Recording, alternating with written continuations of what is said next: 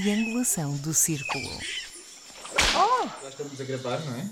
Um, dois, três. Ou então parece que já estamos cá todos. Bem-vindos ao 26 episódio do podcast com a agenda menos escondida que um agente da PSP nas listas do Chega. Meus amigos, como é que vocês passaram esta semana?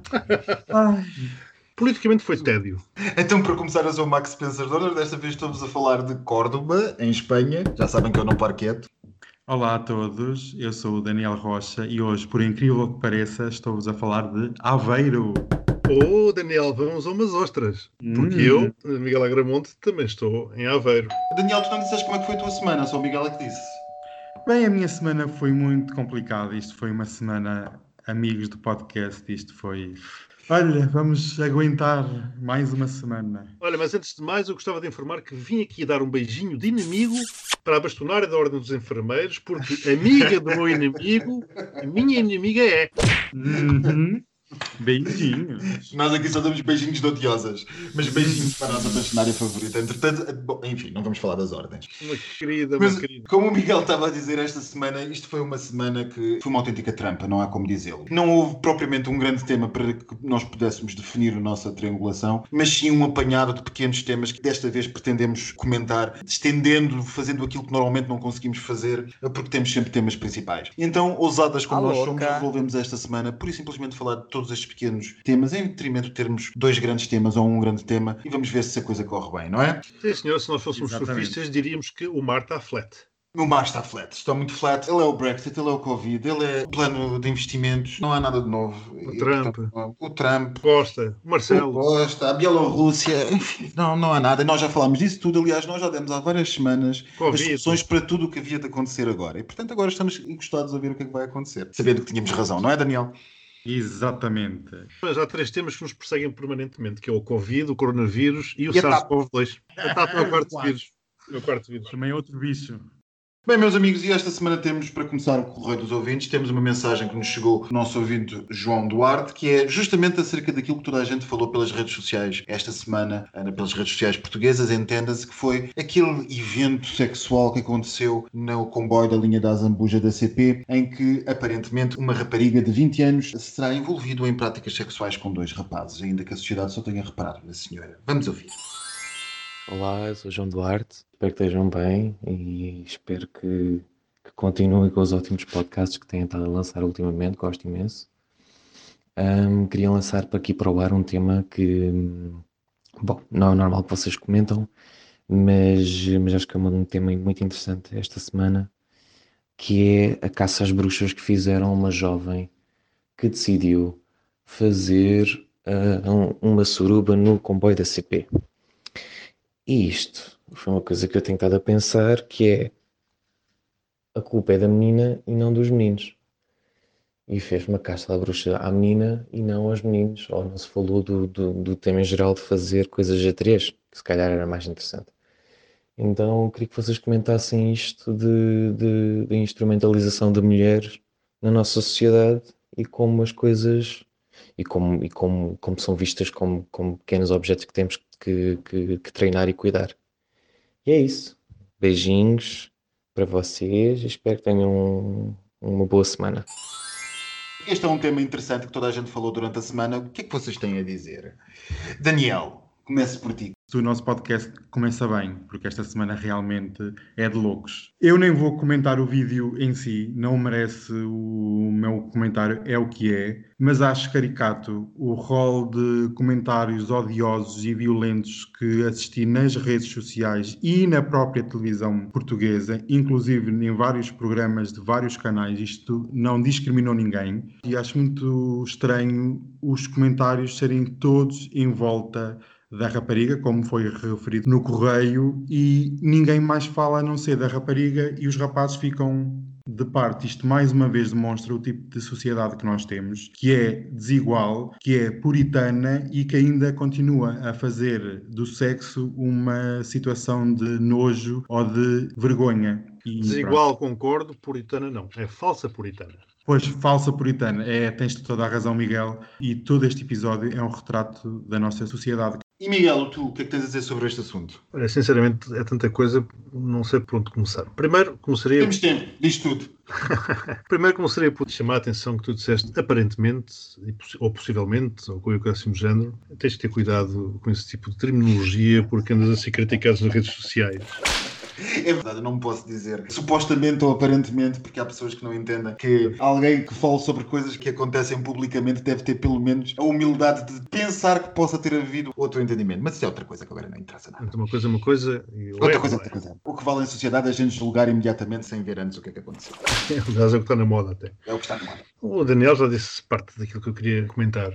A questão é muito colocada do ponto de vista dos heterossexuais. Já agora, para os nossos ouvintes brasileiros, rapariga significa moça, não significa propriamente prostituta, como é o que é o significado no Brasil, o que poderia distorcer um bocado esta análise. Ainda que a moça esteja a ser tratada como rapariga por muita imprensa portuguesa. Ora, aí está. Portanto, isto está aqui um aso uma série de trocadilhos. Exatamente. Há aqui uma questão básica para mim, que eu falo centrismo. E isto vem de há muito. A puta é sempre, neste caso, a mulher que ou se veste ou provoca os outros porque se vestiu de determinada forma, ou porque disse qualquer coisa, ou porque teve determinado trejeito, ou porque deu a entender.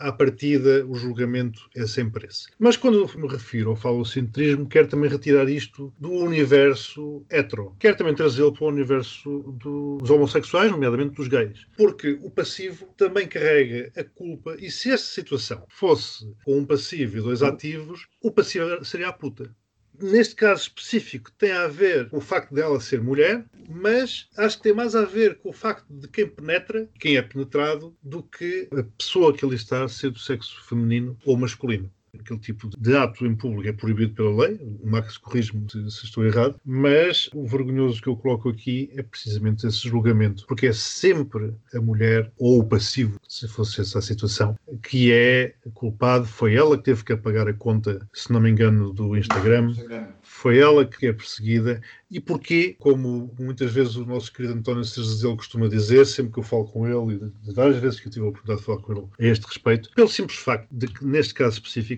a mulher é que engravida. Porque se a coisa corre mal, os outros, enfim, foram os heróis que engravidaram a mulher e depois a mulher é que tem que carregar com o resultado da tal brincadeira. É triste que ainda estejamos a falar e a discutir este tipo de situações, independentemente de terem feito sexo a 3, a 4 ou a 50. Mas esse é o ponto interessante, é porque não foi só a questão que, aliás, o ouvinte nos diz no áudio, não é só a questão da mulher, é que reparem que há um duplo julgamento na sociedade. O primeiro é a mulher e o que ela faz, mas a segunda parte do julgamento é ser um trio. Relação, se é trio, se é um quarteto, se é um quinteto. Tu não queres, mas o que está a ser dito disso, o que é que revela? Revela foi aquilo que eu disse ao Daniel no início, quando eu corrigi, que era falso puritanismo.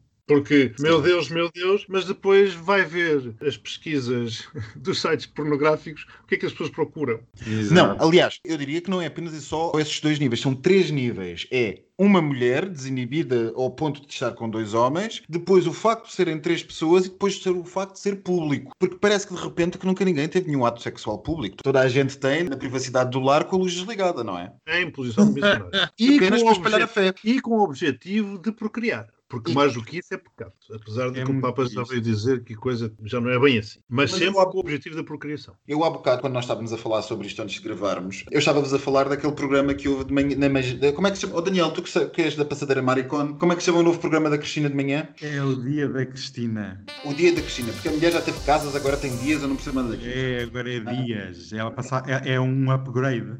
Pronto, ela agora tem um dia. Antes era uma casa qualquer, o que raio aquilo era, que aquilo era uma, passava da cozinha para a, para, para a sala e da, da casa, da sala para a casa de banho e, agora é um dia inteiro. E eu estava a ver um painel de comentadores que a senhora convidou para o seu programa. Quatro pessoas, dois homens e duas mulheres, para comentarem este assunto. Todos eles com uma idade já entradota e os dois senhores pareciam ser, paradoxalmente, bastante mais tolerantes com o assunto do que as duas senhoras, ainda que uma delas tivesse umas opiniões mais assertivas. Mas a maior crítica, crítica mais vincada que vem daquele painel, vem justamente de uma das mulheres que estava lá, que diz depois, que tipo de formação terá tido esta menina, esta jovem, como é que ela vai ficar e como é que os seus pais vão ficar, o que é que será passado para esta mulher fazer uma coisa destas em público. Nunca ninguém naquele painel fala dos dois homens. Nunca. Isto é um programa da manhã. Os programas da manhã não são propriamente, por muito que eles queiram, pedagógicos ou didáticos. Estes programas da manhã respondem àquilo que as pessoas querem. Não tentam formar absolutamente ninguém. E, portanto, eu acho que isto é absolutamente sintomático daquela falsa modernidade que o país tem. Porque o país não é feito da modernidade, infelizmente não é feito da modernidade que nós gostávamos que fosse, mas é feito de uma modernidade que cede ao primeiro embate com a realidade. Isto faz-nos lembrar as mães de Bragança há 20 anos, lembram-se? Claro que sim. Por acaso essa senhora não se chamava Isilda Pegado, não? Não, senhora Zilda Pegar, não sei, ela ainda é viva. Mas Não sei, se calhar já emigrou. Mas enfim, os áudios não ficam por aqui. Começamos por ti, Miguel, o que é que nos trazes? Trago umas declarações que a Presidente da Câmara Municipal de Almada, Inês de Medeiros, fez sobre o bairro Amarelo, um bairro social, numa reunião pública daquela mesma Câmara Municipal, na passada quarta-feira. Vamos ouvir. A Almada tem este privilégio de ter, ah, ter bairros sociais no- ah, em espaços absolutamente maravilhosos, com uma vista ah, invejável. Eu devo dizer que qualquer bairro social da margem norte ah, ah, tem inveja e eu, eu, eu, eu próprio amanhã iria viver para o bairro amarelo com aquela vista maravilhosa. E é isto. E começando, já que estão assuntos exclusivamente da margem sul, e eu sou da margem sul bastante mais a sul e tu és da margem norte, começamos pelo Daniel. Que é que mora na margem sul. também. Pois. Eu sei, ele vota naquele conselho. Agora, Descobriste-me a carregar. Diz lá, Daniel. Tens vista bonita em Almada ou nem por isso? Já tive, já tive vista Lisboa, um grande terraço, mas entretanto mudei para uma zona melhor e menos fria. Mas sim, eu admito, é verdade, eu voto na margem sul, moro na margem sul, neste caso em Almada especificamente. Para dar um pequeno retrato da cidade, quando cheguei a Almada, ainda sobre o jugo comunista, a cidade tinha vários problemas, muitos, muitos, muitos problemas, ainda continua a ter, e um deles era o lixo, a recolha do lixo e as pessoas serem civilizadas para viver em sociedade, por incrível que pareça. Era uma cidade cheia de baratas, ainda o é, que é difícil, mas é uma zona um bocadinho estranha. Deixa aqui uma pequena imagem do que é que era Almada e do que é ainda um bocadinho. Agora com a Inês de Medeiros, eu acho que a Inês de Medeiros está no sítio errado. Ela só foi a candidata do PS porque alguém tinha que ser, porque o PS não queria afrontar a geringonça e especialmente o PCP num dos seus bastiões na margem sul e ganhou a Inês de Medeiros. Até ela deve ter ficado muito admirada por ter ganho. E pronto, e temos este presidente que diz que os bairros sociais, o bairro amarelo, que é um bairro horrível, é uma coisa fora de série, às portas de Lisboa, como tantos outros na margem sul e na margem norte. E é muito triste, em pleno século XXI, abril, abril, abril, abril nada, porque o direito à habitação é o que é naquela zona. Zonas extremamente pobres, cheias de problemas económicos e sociais, sem representatividade política, e a Presidente é uma snob que veio de Paris e aterrou na margem sul sem saber muito bem aonde é que estava. É muito triste ter uma Presidente da Câmara que diz este tipo de declarações numa Assembleia Municipal perante toda a gente e o retrato que ela fez da zona é extremamente falso. Ó Miguel, diz-me e tu o que é que tens a dizer sobre isto? Olha, eu quando ouvi, eu pus-me a imaginar um presidente da Câmara, sei lá, do Rio de Janeiro, a dizer que os habitantes do Vidigal, que é uma favela famosa, uma comunidade, como agora o politicamente correto nos sugere dizer, eram privilegiados porque tinham uma vista fabulosa sobre a zona sul do Rio de Janeiro. Eu acho que esta comparação, por si só, demonstra o ridículo de tal linha de pensamento e, portanto, não me vou alongar muito mais. Eu acho que foi um momento infeliz. Vou ser o simpático dos três e dizer que foi foi um momento extremamente infeliz, sobretudo para quem vem da área da esquerda. E ficamos por aqui, não é? Sim, isto é incompreensível. Depois a senhora ainda foi dar uma entrevista, julgo que à SIC Notícias, a tentar desfazer esta situação, mas também não entendi muito bem aquela justificação que ela apresentou. É daquelas coisas que eu não entendo como é que são ditas. Agora vamos passar para o outro áudio que nós temos, que é o Daniel que nos traz. Daniel, queres dizer qualquer coisa sobre o assunto? Isto foi num comício do Donald Trump esta semana, porque o Donald Trump ainda continua a fazer comícios cheios de gente, sem máscara. E, inclusive, sobre a máscara, ele faz um comentário sobre o uso de máscara do adversário, o Uncle Joe. Vamos ouvir. You ever see Sleepy Joe with the little circles? He puts them very far away. So far away, and then he comes up with the mask. He's like a hundred yards from the nearest human being. He's got a mask. He feels good about the mask. I wonder, in the debate, it'll be him and I on the stage. Is he going to walk in with a mask? I, I'll be honest. He feels good about. He feels good about the mask, and that's okay. You know what? Whatever makes you feel good, he feels good. He feels. I mean, honestly, what the hell did he spend all that money on the plastic surgery if he's going to cover it up with a mask? Seriously, the whole deal.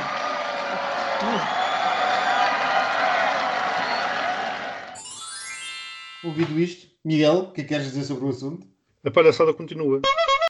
E isto vai ser realmente uma campanha de episódios mais ou menos ridículos, se calhar mais ridículos do que menos ridículos, como aliás o Will comentou há umas semanas. Isto vai ser campanha norte-americana. Coisas ridículas porque daquele homem, e por aquele homem estou-me a referir ao Trump, não se pode esperar muito mais. É isto. Isto é a forma dele uh, falar com as pessoas. É o grab them by the pussy. É aquele indivíduo grosseiro, aquele indivíduo buçal, que faz piada fácil, mas que depois alegra o seu auditório. E é assim que ele ganha com estas graçolas de café, com estas piadas de mau gosto, para que naquele pedaço de intervenção experimente aquilo não dá absolutamente nada, não transmite nenhuma ideia, não defende nenhuma ideia, a não ser ridicularizar o seu adversário, falando das distâncias sociais, falando das operações plásticas, como se ele não as tivesse feito, falando do dinheiro que gastou nas operações plásticas. Eu gostaria de saber quanto é que ele já gastou em prostitutas, por exemplo, porque se formos por Ou aí implantes assim, de cabelo? ou em planos de cabelo. Infelizmente é uma campanha de casos, mas que depois também, infelizmente, o Biden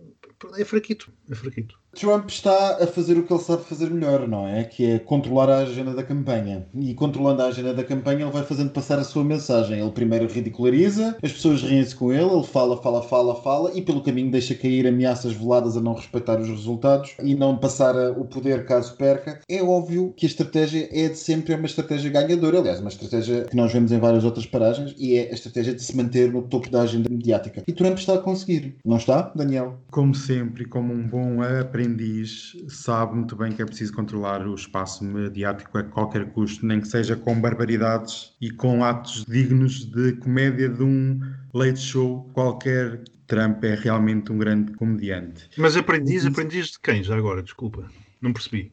É um aprendiz das grandes forças internacionais que comandam os governos. Neste caso, o Steve Bannon foi um grande mentor e o Trump aprendeu muito com as suas táticas. Uhum. Mas isto tudo é muito triste e realmente, Miguel, como estavas a dizer, a campanha ainda faltam essas semanas todas e vamos ouvir cada vez mais barbaridades, mas realmente temos um Biden como candidato que é o que é, muito fraco. Inclusive, esta semana, o Joe Biden estava num aeroporto, ia dirigir-se para um comício e os jornalistas questionam o candidato e ele pergunta, por trás de uma máscara que mal se ouve, em que país é que se encontrava. Vi realmente esse episódio do Biden lá no- com a máscara, depois tira a máscara, depois pergunta em que país está. Realmente achei também, eu não vou dizer desnecessário, mas achei ineficaz. Revela o que é o candidato, que toda a gente fala que tem problemas mentais e tem problemas cognitivos, e é verdade. O Trump também não tem muito menos, vamos lá. Não, mas Exatamente. já viste como é que vão duas pessoas com problemas cognitivos vão dirigir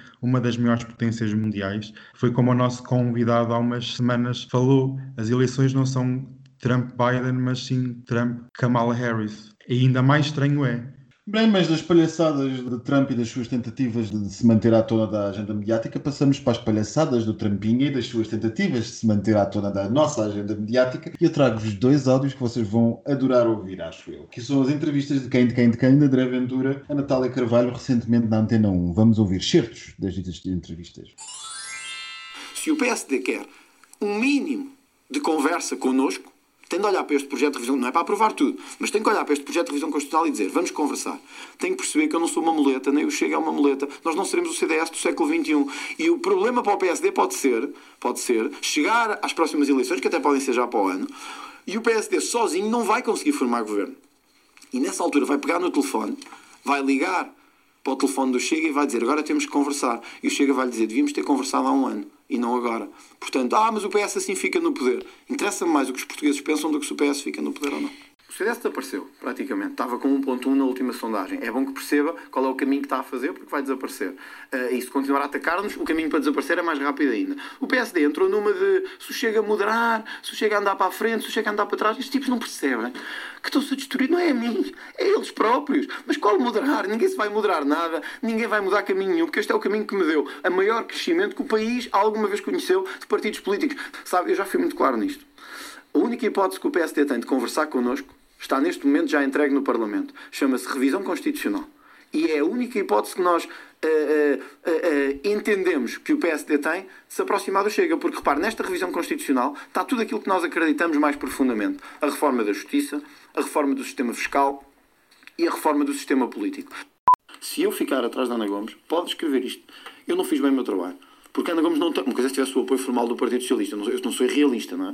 A Ana Gomes não tem o apoio. Eu tenho a certeza que António Costa preferia que eu fosse Presidente da República que Ana Gomes. E não lhe vou dizer mais que não posso. Tenho a certeza que António Costa preferia que eu fosse Presidente da República e não Ana Gomes. Ponto 2. A Ana Gomes não mobiliza ninguém. Ontem soube que o Paulo Pedroso vai coordenar a campanha da Ana Gomes. Só falta o José Sócrates. Só falta o José Sócrates aparecer e dizer que apoia a Ana Gomes. Mas vai ser tão bom os debates com a Ana Gomes que eu vou adorar. Vou adorar. Aliás, mal posso esperar pelos debates com a Ana Gomes dois certos da entrevista de André Ventura à Antena 1, como os referi. O primeiro certo uma parte sobre a política de alianças com o PSD, aliás, provavelmente influenciada pela análise que a triangulação já fez há vários episódios atrás. E a segunda parte sobre as presidenciais e Ana Gomes e a análise que André Ventura faz sobre o assunto, uma vez mais também coisas que a triangulação já tinha falado há vários podcasts atrás. O que, é que vocês têm a dizer sobre o assunto? Miguel, queres começar tu?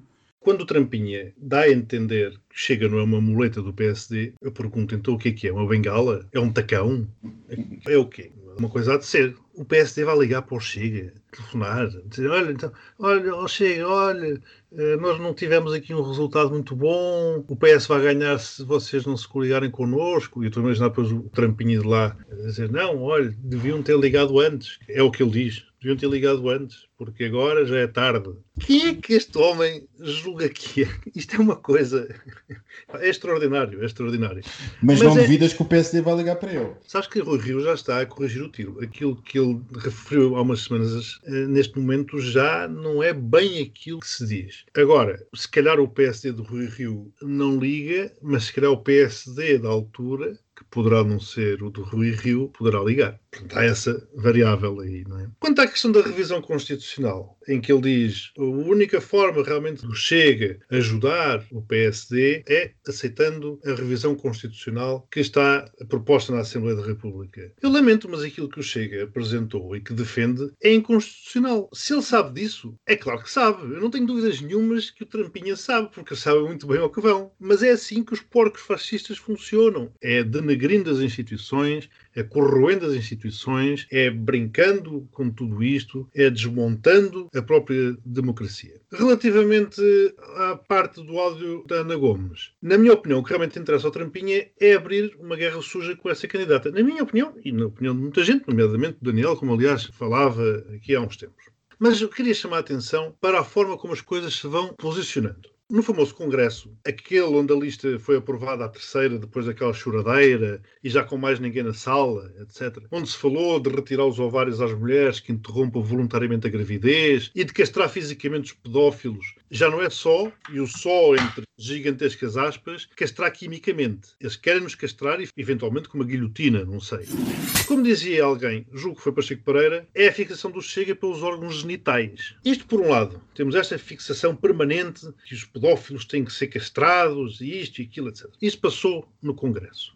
Depois, aqui inocentemente, os porcos fascistas é sempre inocentemente, vem dizer que a Ana Gomes não tem o apoio do PS. E ainda por mais diz que tem certeza e que o Costa preferia tê-lo como Presidente da República do que a Ana Gomes, mas não quer dizer porquê. Assim também eu sei levantar boatos, não é? Aliás, que é a especialidade dos chegas deste mundo, que é levantar boatos. Mas onde eu quero chegar é ao Paulo Pedroso, que, como devem estar recordados, ele foi inocentado num processo de pedofilia se somarem um mais um, já veem qual vai ser o tema forte deste porco fascista. Ele vai trazer este tema, ele vai atacar a Ana Gomes pelo facto de ela estar a ser apoiada ou a sua candidatura estar a ser coordenada por uma pessoa que foi inocentada por um sistema de justiça que é corrupto e que inocenta os poderosos com dinheiro de um crime de pedofilia. E este é o cenário, na minha opinião, que se avizinha. Pelo menos ele quer debater, porque já viram como é que são estas pessoas a falar quando são confrontadas. Bolsonaro deixou de ir a debates, porque sempre que ele ia caía nas sondagens, e o Trump deixou de dar conferências sobre a Covid, porque também era uma tragédia para a popularidade dele. Só que neste caso o Trumpinha é demasiado orgulhoso para se manter calado. E eu tenho esperança. Mas é mesmo, desculpa interromper-te, mas é um grande calcanhar daqueles dele. Ele é, de- é ainda mais egocêntrico que os outros. Ele não consegue ficar calado. Ele tem que ir a tudo. E eu tenho esperança que seja precisamente esse orgulho que o derrube. É a minha derradeira esperança, sinceramente, face a esta palhaçada. Mas, volto a insistir, aquela fixação pelos pedófilos, pela castração, no Congresso, e depois este inuendo aparentemente inocente do Paulo Pedroso, a quando desta entrevista, isto vai-se ligar lá à frente. Mas vai-se ligar lá à frente, mas eu diria que não é nada inocente, aliás, porque quem segue as redes sociais do Chega e dos seus apoiantes, nas últimas semanas, Paulo Pedroso tem sido a miúdo referido e cada vez mais referido para ver diversos ataques destes absolutamente nojentos e absolutamente sem vergonha. Não tem outro nome. É Crápulas. O no- o nome que se dá para este ataque é crápula, não é mais nada. Porque isto junta tudo. Desculpa insistir, porque realmente quero deixar isto bem claro. Isto junta tudo. Ele depois vai juntar aqui o discurso fácil, populista, de que justiça não funciona. Convenhamos que também os últimos casos de alguns juízes, nomeadamente no processo Lex, também não vêm abonar muito tudo isto. Porém, aquilo são exceções, como é óbvio, e o próprio regime conseguiu identificá-los e está a tratar deles. Ainda que com 20 anos de atraso. Mas, para o discurso populista, isto é maravilhoso, porque vai dizer que é realmente o regime que inocentou aquela pessoa que, na verdade, de acordo com eles, é culpado, mas porque está ligado a um partido que é o PS, que tem poder político, que tem dinheiro, foi inocentado por esse motivo e agora vai apoiar uma candidata à presidência da República. Nós já estamos a ver como é que serão os próximos meses de campanha, não é? Em relação ao início do áudio, esta entrevista foi toda.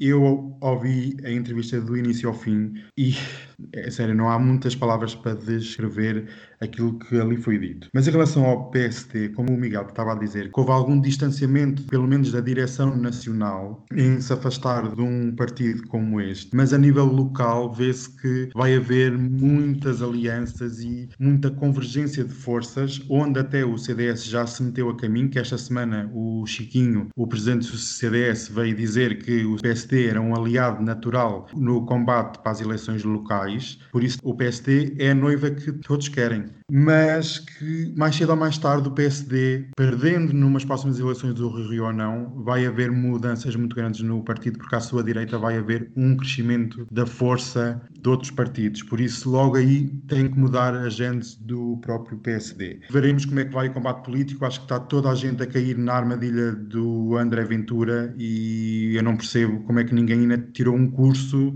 a sério foi aprender como combater seriamente este tipo de forças, mas pronto. A nível presencial, isto vai ser uma nojeira total. Como temos assistido nos Estados Unidos, vai-se replicar a mesma coisa, que é não interessa o que é dito, é tudo dito. E a Ana Gomes, eu volto a dizer, está a cair na armadilha que o André Ventura lhe montou. E começou logo com o seu discurso de apresentação de candidatura, quando disse que o adversário dela não era o Marcelo Rebelo de Sousa, mas era o André Ventura. Pronto, entrou no jogo sujo e isto vai ser uma sujeira total. O Marcelo vai se levar e dizer: vem, o que é isto? O Marcelo tem um problema. É que se Marcelo também ficar demasiado escondido na questão do estadista, eu não tenho que ir ao jogo porque eu estou garantido, ele corre o risco de perder a eleição à primeira, de limpar a coisa à primeira. Desde que o Celinho andou nas praias do Algarve este verão, até agora, quantas vezes é que vocês ouviram falar de Celinho e quantas vezes é que vocês ouviram falar de André Ventura? Em proporção. Para cada notícia de Marcelo Rebelo de Sousa, deve ter havido umas 10 menções a André Ventura. No outro dia, a Antena 1, todos os apanhados de notícias à hora, estava a começar com o Congresso do Chega. Qual é a representatividade do Chega no Parlamento? É 1,7, não é? Corrija-me se eu estou errado, 1,7%, não foi?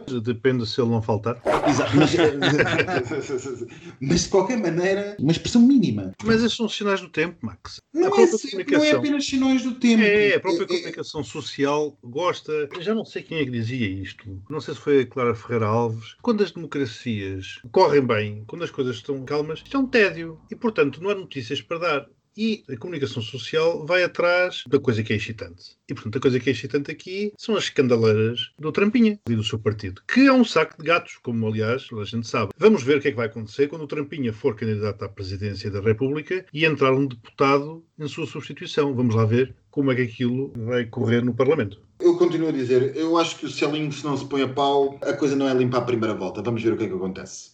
Isto está na altura de irmos para a Gazeta dos Dias Úteis, certo, Miguel? É verdade. E esta semana foi, como tu bem disseste, uma das mais chatas que alguma vez assisti. Não se sai do ciclo coronavírus, Trump e futebol. Se outro dia tu viste a Antena 1 a abrir permanentemente com o Congresso do Chega, eu ouço os canais todos a abrir nos noticiários. Tem sido uma coisa escandalosa é com futebol e transferências e não sei o quê, e mais isto e mais aquilo. É impressionante. A Gazeta dos Dias Úteis. Segunda, à falta de melhor, foi o Dia Internacional da Paz Dia Mundial do Doente de Alzheimer, Dia Nacional do Contabilista Certificado, Dia Internacional do Minigolf e Dia Mundial da Gratidão. Na terça, assistimos a vários discursos numa Assembleia da ONU vazia. Foram todos pré-gravados, como mandam os tempos da Covid-19. Trump acusou a China pela disseminação do novo coronavírus, pedindo à ONU que responsabilize Pequim por, e passo a citar, ter soltado essa praga no mundo. Já Bolsonaro acusou os índios e caboclos de incendiarem a Amazónia. Na quarta, aquilo que poderia ter sido um bom debate na Assembleia da República sobre o plano de recuperação da autoria de Costa Silva, pouco passou de discurso de circunstância onde se falou de tudo sem se falar de nada. A coisa começa bem.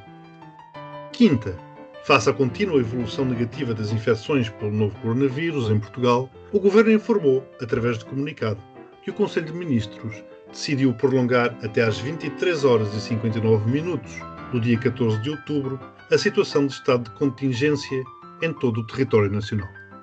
Na sexta, um atentado à faca contra duas pessoas que fumavam à porta de onde era a antiga redação da revista francesa Charlie Hebdo levantou suspeitas de terrorismo, neste momento em que decorre o julgamento dos presumíveis autores do atentado à bomba.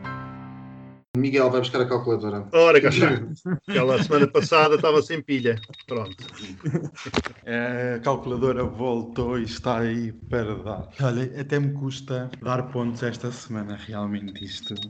Segunda-feira, dia da paz, de contabilista, de minigolf, da gratidão. Isto é, quer dizer, todos os dias é dias estás a esquecer do doente de Alzheimer. Cuidado Ai, com o doente de Alzheimer, sim. Eu só queria fazer dois reparos aqui ao Dia Internacional da Paz. A paz morreu. Há muita gente a dizer, ai, mas nunca se morreu tão pouco de guerras, mas na prática não. O mundo está cada vez mais em convulsão, uma ordem internacional a desfazer-se a cada semana que passa e pronto, não há paz nenhuma para ninguém. A pomba da paz foi abatida por uma sniper. Zero pontos à paz, mas o resto dos dias, 12 pontos. Isto é que um misto é um dia que tens que fazer 12 menos 0, 12 é. pontos para a segunda-feira.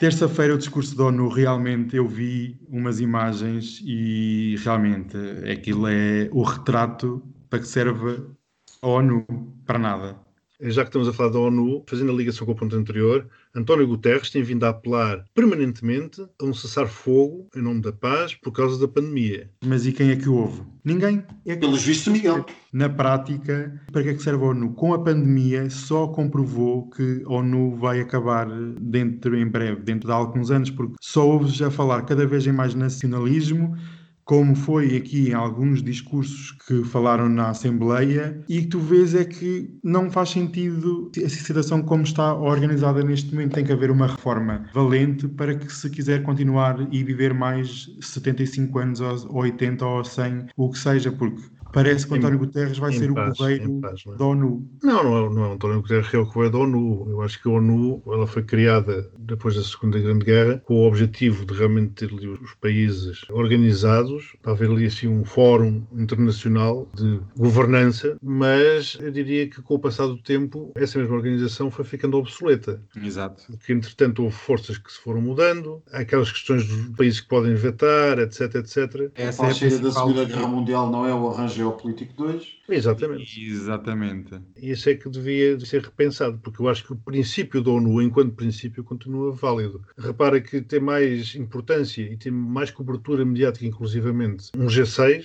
por exemplo, do que uma Assembleia Geral da ONU. Concordo a 100%. Pronto, para terça-feira, zero pontos.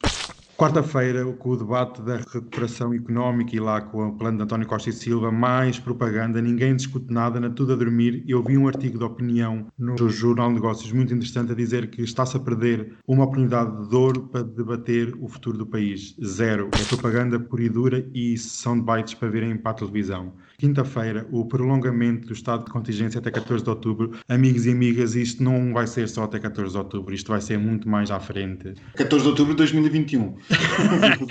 Só se for.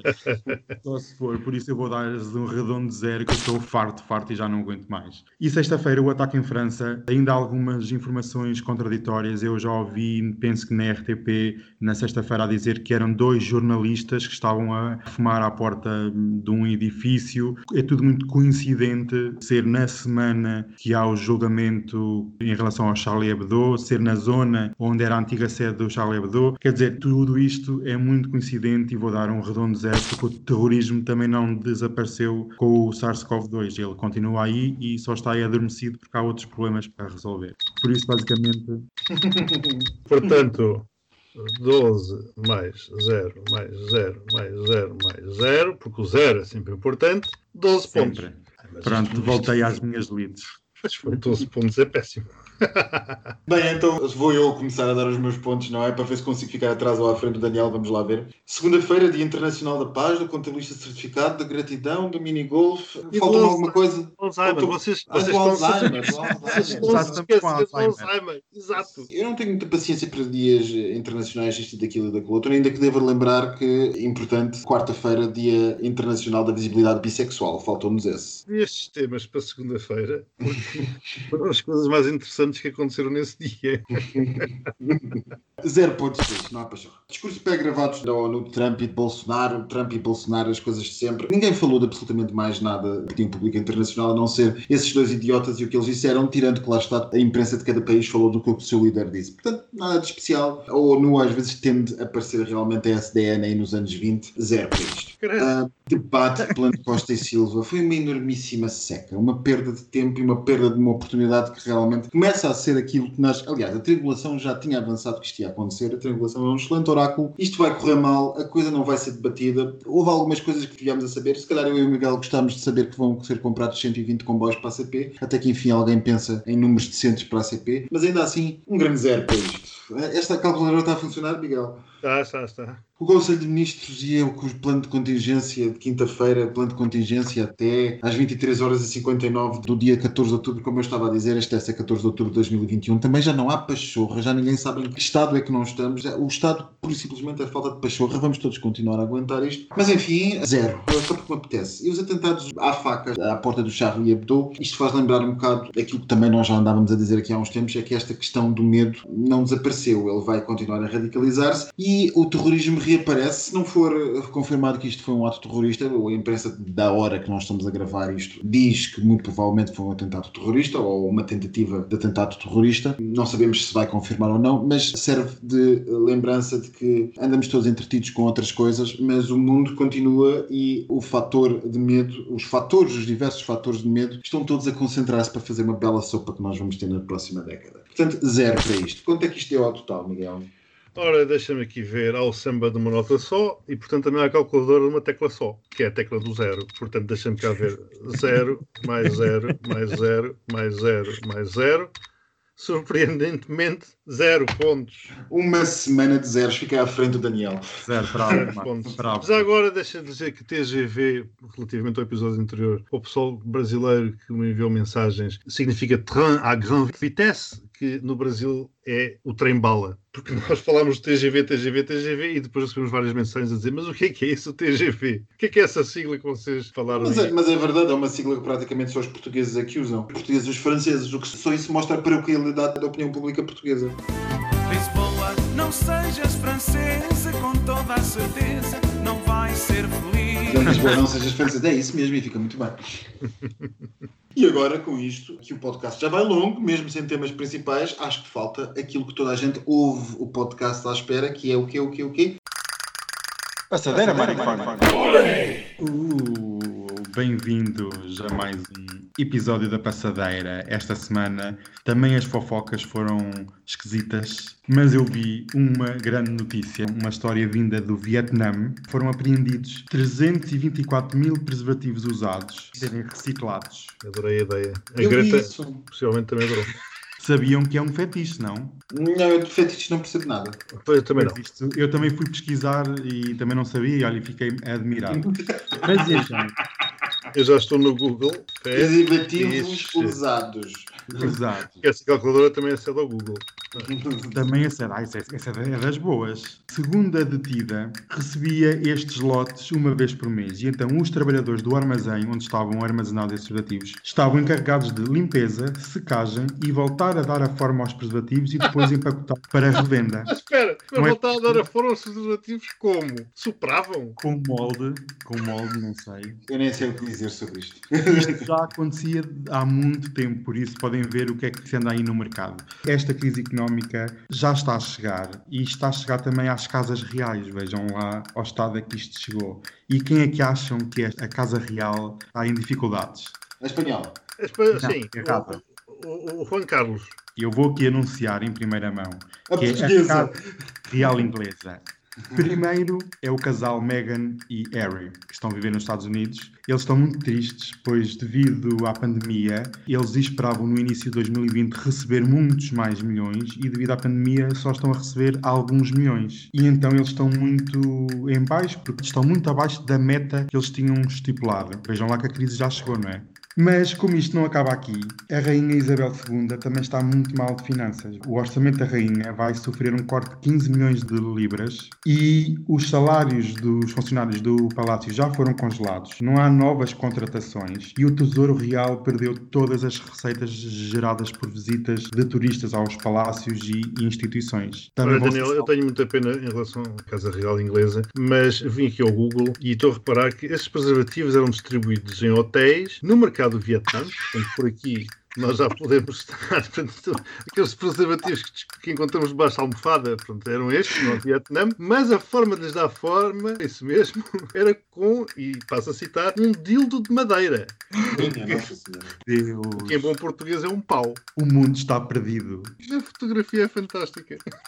Quem é que será a próxima vítima da passadeira? Digam lá. Quem é Juan? Carlos, Juan Carlos. Acertaram, ganharam um prémio. É um certificado da Forro. Segundo a imprensa internacional, o corrupto espanhol, que se dá pelo nome de Juan Carlos, está muito aborrecido no seu refúgio em Abu Dhabi. Passa os dias ao telefone com o seu advogado, sabe-se lá porquê, e espera regressar rapidamente à Espanha desde 3 de agosto. Está instalado numa das mais luxuosas suítes, num hotel dos mais luxuosos hotéis do mundo, onde já gastou mais de 660 mil euros só em alojamento. E está muito aborrecido, vejam lá, que o quarto hotel tem 258 metros quadrados, um mordomo, ginásios, vista-mar, praia privada, vários restaurantes, centro comercial, heliporto, etc, etc. Percebi qual é o mal do Vista Mar, também os bairros sociais da Almada. Juan Carlos está já à espera de regressar em outubro porque diz que vai participar numa regata e que quer voltar à Espanha. E segundo fontes anónimas, porque é tudo em off, diz que no Palácio Real em Madrid ninguém tem pressa que o Juan Carlos volte e ele está muito cabisbaixo e muito triste. E queria mandar um beijinho. O Lourenço Ortigão. Tu desde a semana passada ficaste Não, a é, pensar. é, entretanto, isto, eu estava aqui no Google e depois, não sei porquê, apareceu-me aqui o Lourenço Ortigão.